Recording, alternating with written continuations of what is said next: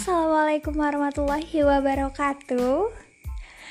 Oke, teman-teman, ketemu lagi uh, bersama suara saya, Aulia Mutiara Hatia Putri atau biasa dipanggil Ai di podcast diskusi bareng Ai. Jeng jeng jeng jeng.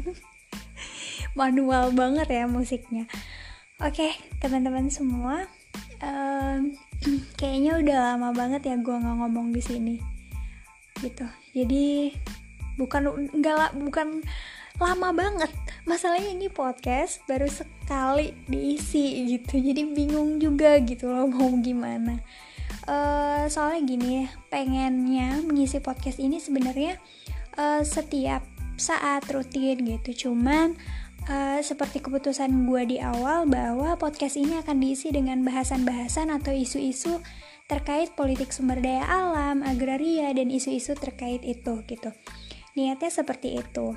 Nah, cuman karena kondisi dan situasi yang uh, tidak bisa gue kendalikan karena mengurus tugas akhir dan segala macamnya, ya walaupun memang tugas akhir gue uh, sejalan sama ini semua, tapi kan tetap ada. Um, kalau menyampaikan tentang tugas akhir dan data-data fakta di lapang yang gue dapat harus uh, apa ya harus sesuai izin harus disaring lebih uh, lebih lebih lebih lagi gitu karena cukup sensitif seperti itu. Jadi intinya podcast ini tidak semudah yang gue pikirkan. Dan ketika kita membahas politik sumber daya alam pasti kita membahas tentang ada aktor di dalamnya ada orang-orang yang berkepentingan di dalamnya. Jadi uh, gue di sini adalah sebagai uh, apa ya namanya penyampai informasi pemberi informasi atau ada kalanya ketika yang dengerin podcast gue ini juga uh, bisa mendengarkan dan mengambil hal-hal yang baik di sini gitu. Jadi intinya kita bisa belajar, berdiskusi dan gue dalam menyampaikan juga gak bisa sembarangan dong gitu. Karena gimana pun juga uh, kita menilai suatu kebijakan atau menilai suatu isu kita harus objektif dan kita harus uh, melihat dari berbagai sudut pandang gitu nggak bisa ketika oh gue uh, ada nemu isu ini gitu terus nggak bisa gue langsung ngomong langsung ngomong dengan emosi yang ada di diri gue tiba-tiba gue ngomong di podcast itu menurut gue sangat-sangat bahaya banget gitu. Jadi seperti itulah teman-teman. Uh, mohon maaf banget podcast ini baru bisa diisi lagi. Um, dan apa ya sebenarnya? Memang ketika kita membahas itu tuh apalagi saat ini gitu isu-isu agraria itu bukannya tidak ada tapi lebih ke menur kalau menurut gue lebih ke tenggelam gitu. Karena kan kita lagi hektik sama urusan pandemi sama urusan ekonomi dan segala macam gitu. Tapi sebenarnya konflik agraria itu tidak pernah berakhir. Seperti itu teman-teman semua. Oke lanjut aja deh. Uh, kayak malam ini uh, gue udah ngonsepin satu hal sih yang um, menarik buat dibahas gitu. Bukan soal isu agraria kalau itu nanti gue bakal save dulu gue bakal ngomong sama temen gue buat diskusi lebih lanjut bakal save dulu jadi dengerin aja tunggu aja. Bakal disaring dulu informasinya yang mana yang pantas untuk dipublikasikan terus nanti insya Allah kalau misalnya sudah waktunya akan tayang di podcast ini seperti itu nah untuk episode kali ini, gue pengen ngebahas tentang ekologi politik banjir. Seperti yang kita tahu, di awal tahun 2020 ini kita udah memulai apa ya, memulai segala sesuatu itu dengan ujian gitu. Ya kan? Jadi 20 2020 ini emang menurut gue emang luar biasa banget gitu. Luar biasa banget buat masyarakat Indonesia. Sampai akhirnya di pertengahan tahun ini seperti pandemi yang sampai sekarang masih kita masih uh, terus menguji orang-orang di seluruh dunia nggak cuma di Indonesia aja gitu. Tapi yang perlu gue sorot di sini adalah uh, banjir. Banjir seperti yang kita tahu di awal tahun 2020 di Januari gue inget banget itu malam tahun baru Jakarta dilanda banjir gitu. Jadi banjir sudah melanda Jakarta, Bogor. Um, apa ya? Satu sisi itu merupakan bencana alam gitu, yang disebabkan sama faktor alam juga. Terus ada juga faktor alam, bisa juga faktor manusia atau biasanya disebut antropogenik kalau misalnya bahasa apa ya namanya bahasa ilmiah atau bahasa jurnal atau bahasa KPM biasanya antropogenik. Nah, tingginya curah hujan misalnya merupakan uh, faktor alam. Kemudian uh, rendahnya serapan air ke tanah akibat alih fungsi lahan, terus ada bangunan-bangunan di sekitar puncak, kayak gitu-gitu merupakan faktor antropogenik. Nah, itu uh, faktor yang katanya disebabkan oleh manusia.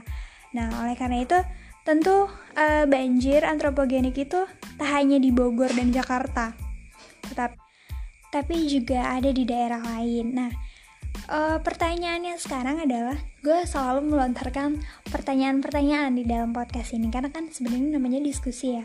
Diskusi itu kan langsung sih gitu. Tapi ya udah gue uh, senang melemparkan pertanyaan-pertanyaan. Bagaimana pendekatan ekologi politik atau political ekologi uh, mencermati fenomena banjir ini paling tidak ini ada tiga isu penting kalau menurut gue yang pertama oke okay, yang pertama, kita bahas mengenai isu sumber kerusakan lingkungan. Nah, mitosnya bahwa orang miskin adalah perusak lingkungan yang cukup mengakar.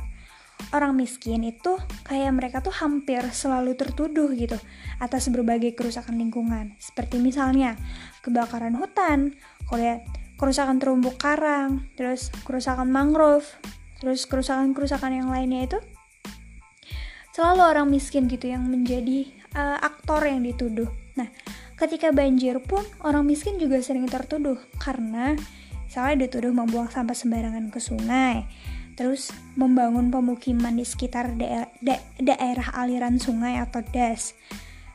Jadi kayak sebegitu parahkah orang miskin sehingga kerusakan lingkungan dan uh, kemudian itu menimbulkan bencana gitu. Bencana mereka selalu dituduh menjadi penyebabnya gitu. Jadi mitos-mitos seperti ini tuh sudah mulai ditinggalkan. Nah, para ahli ekologi politik kayak misalnya uh, uh, ahli yang bernama Forsyth dalam bukunya itu ada yang namanya critical uh, critical political ecology. Nah, dia menyebutkan bahwa uh, justru uh, berbalik mengkonstruksi pemikiran bahu, baru bahwa orang-orang kaya itu menggunakan sumber daya jauh lebih banyak karena mereka memiliki dampak lingkungan yang lebih besar gitu. Nah, bila kita cermati kasus banjir di Bogor Jakarta ini, pemukiman-pemukiman baru itu makin terbukti. Nah, misalnya nih, pertanyaan lagi, siapa pemilik villa, hotel, bangunan-bangunan lain yang e, menyalahi tata ruang yang berdampak negatif secara ekologi di kawasan puncak? Itu pertanyaan. Kemudian orang awam pun e, apa ya akan lebih mudah menjawab bahwa hanya orang kaya yang akan mampu memiliki itu semua gitu. Hanya orang kaya yang akan memiliki akses untuk mendapatkan izin mendirikan bangunan dan hanya orang kaya pula yang memiliki yang memiliki akses untuk meminta perlindungan ketika menyalahi tata ruang. Seperti itu. Ya nggak? Bener nggak? Logikanya seperti itu. Nah, itu isu yang pertama. Kemudian, kita bahas mengenai isu yang kedua. Nah, kalau menurut gue, isu yang kedua ini adalah isu relasi kewenangan dalam tata kelola hulu dan hilir.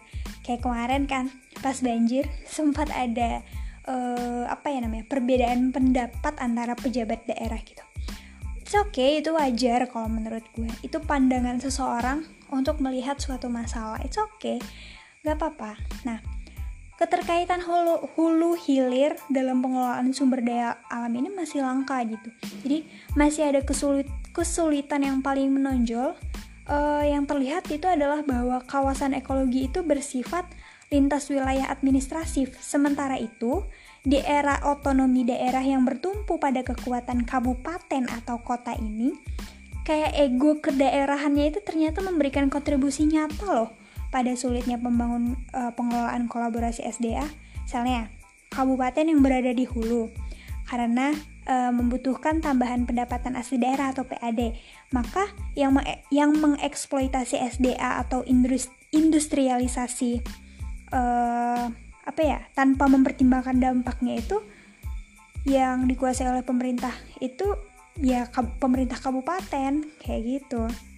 Padahal kan pengelolaan SDA dari hulu ke hilir membutuhkan koordinasi gitu. Jadi nggak bisa di slot di slot slot kayak kabupaten mengelola kabupaten aja gitu. Nggak bisa. Jadi ada perlunya koordinasi kerjasama serta keterpaduan. Kalau menurut juga sih kayak gitu. Gitu Nah, jadi kan muncul tuh istilah ada banjir kiriman Bogor.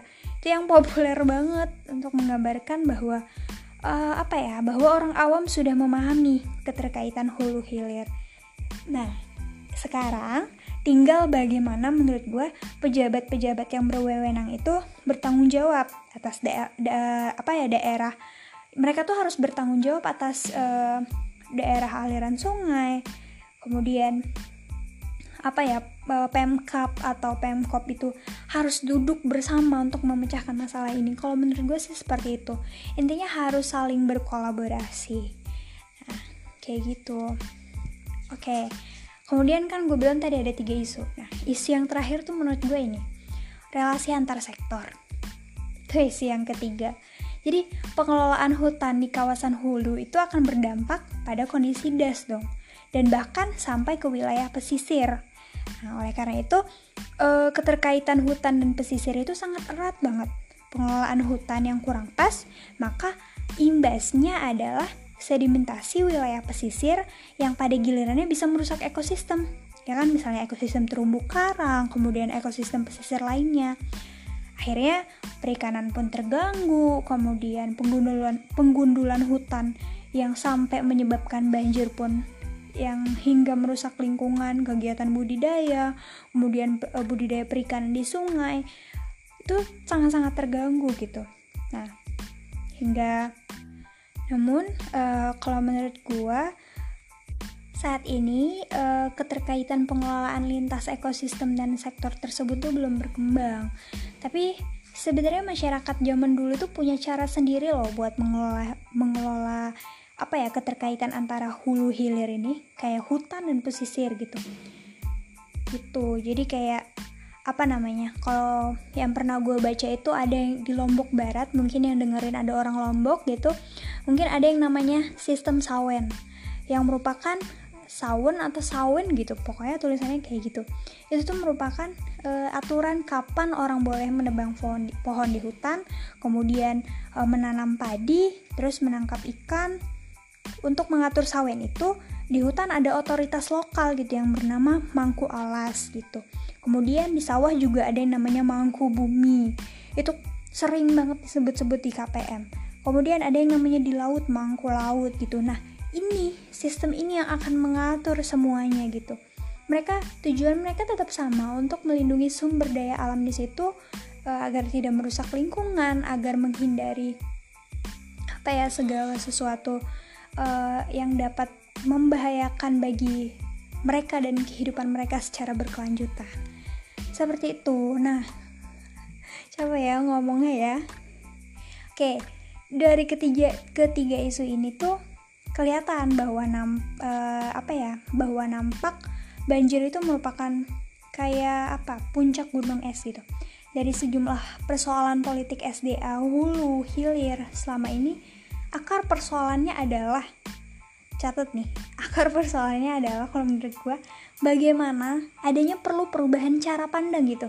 Perubahan cara pandang sumber kerusakan lingkungannya apa kemudian e, relasi pusat daerah atau antar daerah ini seperti apa kemudian e, relasi antar sektor itu seperti apa. Nah itu yang harus diperhatikan. Perubahan cara pandang itu bukan semata wilayah akademik aja tapi juga politik karena implikasinya itu bagaimana cara pandang baru itu bisa tercermin dalam kebijakan baru nantinya gitu. Jadi kebijakan baru inilah yang uh, bisa apa ya melindungi ekologi kita seperti apa kemudian masyarakat seperti apa. Jadi tercipta gitu uh, apa namanya pembangunan yang berkelanjutan. Seperti itu. Oke. Udah deh singkat aja uh, bahasan kali ini sebenarnya gue gatel banget pengen ngebahas isu-isu agraria nanti. Eh, tapi memang perlu didalamin banget sih lagi. Oke teman-teman eh, segitu aja. Siapa tahu bermanfaat. Uh, kita boleh diskusi kok yang gak setuju sama opini atau pendapat gue boleh silahkan DM atau hubungi langsung. Kita bisa diskusi Oke teman-teman terima kasih sudah mendengar sudah mendengarkan podcast ini. Mohon maaf kalau bicaranya kecepatan karena udah lama nggak ngomong ya selama masa pandemi ini. Oke terima kasih. Assalamualaikum warahmatullahi wabarakatuh. Bye bye see you